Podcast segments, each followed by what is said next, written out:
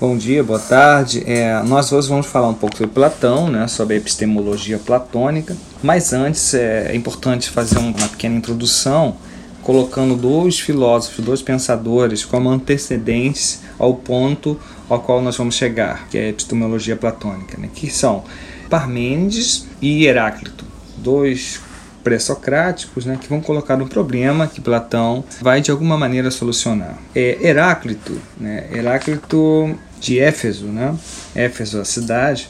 Ele, o nascimento e a morte de Heráclito assim, tem uma datas precisas assim, desconhecidas. Nós sabemos, pelo menos, que ele atingiu o acme da sua existência por volta do ano quinhentos e quatro, quinhentos antes de Cristo. A acme aqui é vigor, né? A sua maturidade, o momento mais forte da sua vida no sentido de maturidade. Bom, esse pensador ele é conhecido como pensador do movimento, da mobilidade, do devir, do vir a ser, né? Do movimento em todas as suas formas, sobretudo metafísico. Um pensamento assim bem conhecido também do Heráclito é aquele que diz mais ou menos o seguinte, que nenhum homem pode entrar duas vezes no mesmo rio, porque na segunda vez nem o homem nem o rio serão o mesmo. Bom, como entender isso? Ele está usando essa imagem aqui no sentido de demonstrar, tornar palpável ao seu ouvinte a ideia própria desse movimento radical que ele quer ilustrar. O homem, ao voltar no rio, percebe-se que o rio não é mais o mesmo, porque o rio é movimento, é o curso das águas naquele fluxo. Então, as águas são outras, o rio não é propriamente o mesmo rio. Embora tenha o mesmo nome, esteja lá no mesmo lugar, mas num sentido mais profundo, o rio não é mais o mesmo. E o homem? O homem, um sujeito, o ser humano, já também não seria o mesmo, porque na segunda vez algumas mudanças aconteceram.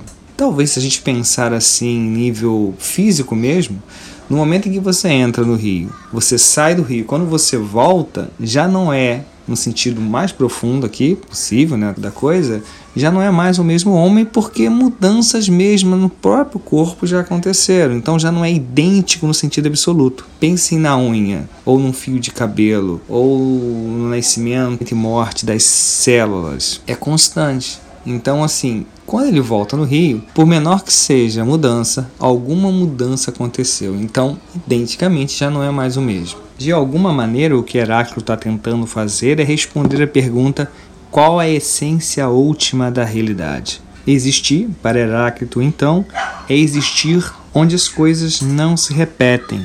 E, nesse sentido, tudo é novo. Um fragmento de Heráclito diz mais ou menos o seguinte: o sol é novo todos os dias. O que ele quer dizer com isso? Que já não é mais aquele sol, exatamente como o homem já não é mais aquele homem, como o rio já não é mais aquele rio. Mudanças aconteceram. E se mudanças aconteceram, por menor que seja, já não é mais idêntico em sentido absoluto.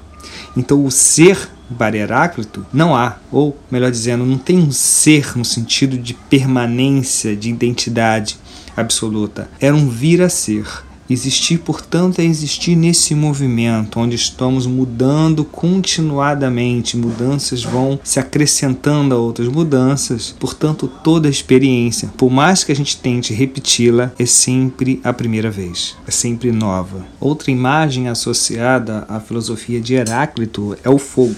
Pensem numa chama acesa. Ela começa em um momento, termina em outro, em outro ponto do espaço. Mas o existir do fogo é justamente esse nascimento e morte da chama, queimar do oxigênio, um processo de surgir e desaparecer. Portanto, para Heráclito, como não há ser, há um sendo, há um vir a ser, tudo está em vias de se transformar, mas ao mesmo tempo era um vir é um vir a ser, aquilo que a coisa não é ainda, mas também é um deixar, antes de ser, é um deixar de ser aquilo que ela está sendo. Eu sei que é um pouco confuso, mas é só para ilustrar a ideia de que o que há é movimento. Existir, existir no tempo, é um processo de mudança constante. E o tempo, que é esse palco das mudanças, por assim dizer, é irreversível. Não dá para voltar atrás. Uma pequena experiência demonstra isso. Basta vocês fecharem os olhos e, de alguma maneira, tentar perceber o tempo passar. as ideias,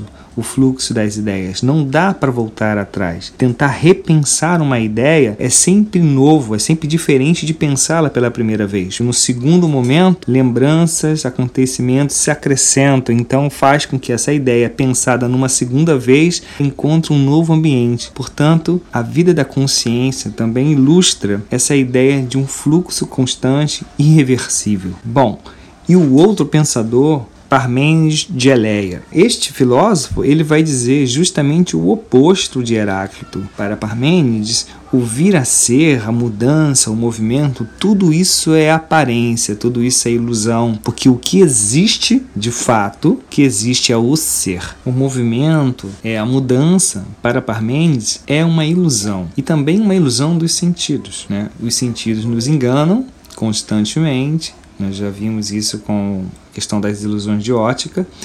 E para ele, o ser ou a realidade é o imutável. Como se dissesse, a essência do mundo é imutável. E a própria palavra essência, de alguma maneira, já quer dizer isso. A essência de algo é aquilo que faz é, com que algo seja o que ele é. E se retirado alguma coisa da essência dessa coisa que nós estamos pensando aqui, ela deixa de ser o que é. Então a essência é algo que não pode ser retirado, senão a coisa deixa de ser o que é. A essência é a própria realidade da coisa, idêntica a si mesmo, imutável no tempo.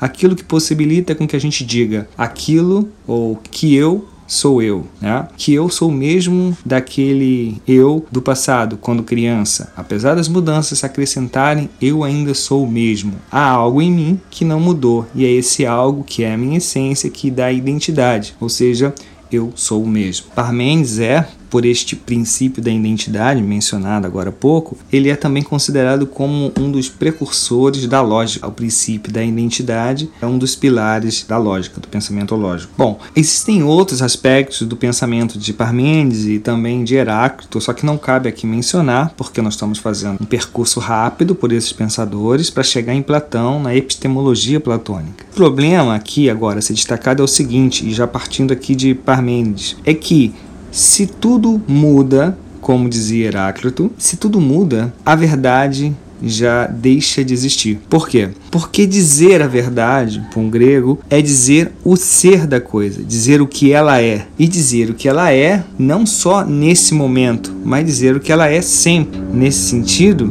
algo tem que permanecer idêntico para que você possa dizer o ser da coisa, dizer a sua essência. Se isso não é possível, nenhum conhecimento acerca do mundo é possível.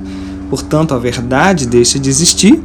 Portanto, nem a filosofia teria sentido de existir também, porque a filosofia começa com essa busca pela verdade. E aqui nós chegamos no seguinte problema, que Heráclito dizia parecia fazer sentido, e o que o Parmênides nos diz agora também parece fazer sentido. O problema é que, pelo próprio princípio da identidade, uma coisa não pode ser e não ser ao mesmo tempo.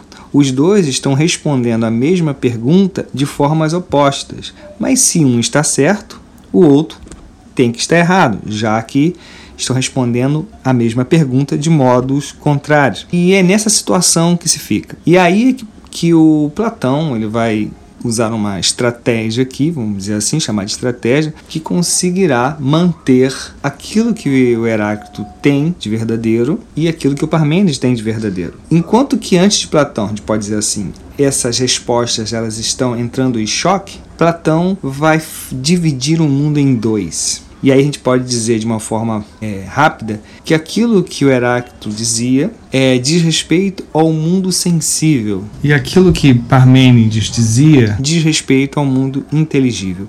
E é essa a diferença de inteligível e sensível que nós começaremos agora, que está no centro da epistemologia platônica. Primeiro, esclarecendo que a palavra epistemologia aqui ela tem um sentido de teoria do conhecimento, ou uma reflexão sobre a possibilidade do conhecimento. Mas para ver isso um pouco mais em detalhes, vamos deixar Platão para um áudio específico para ele. Até a próxima.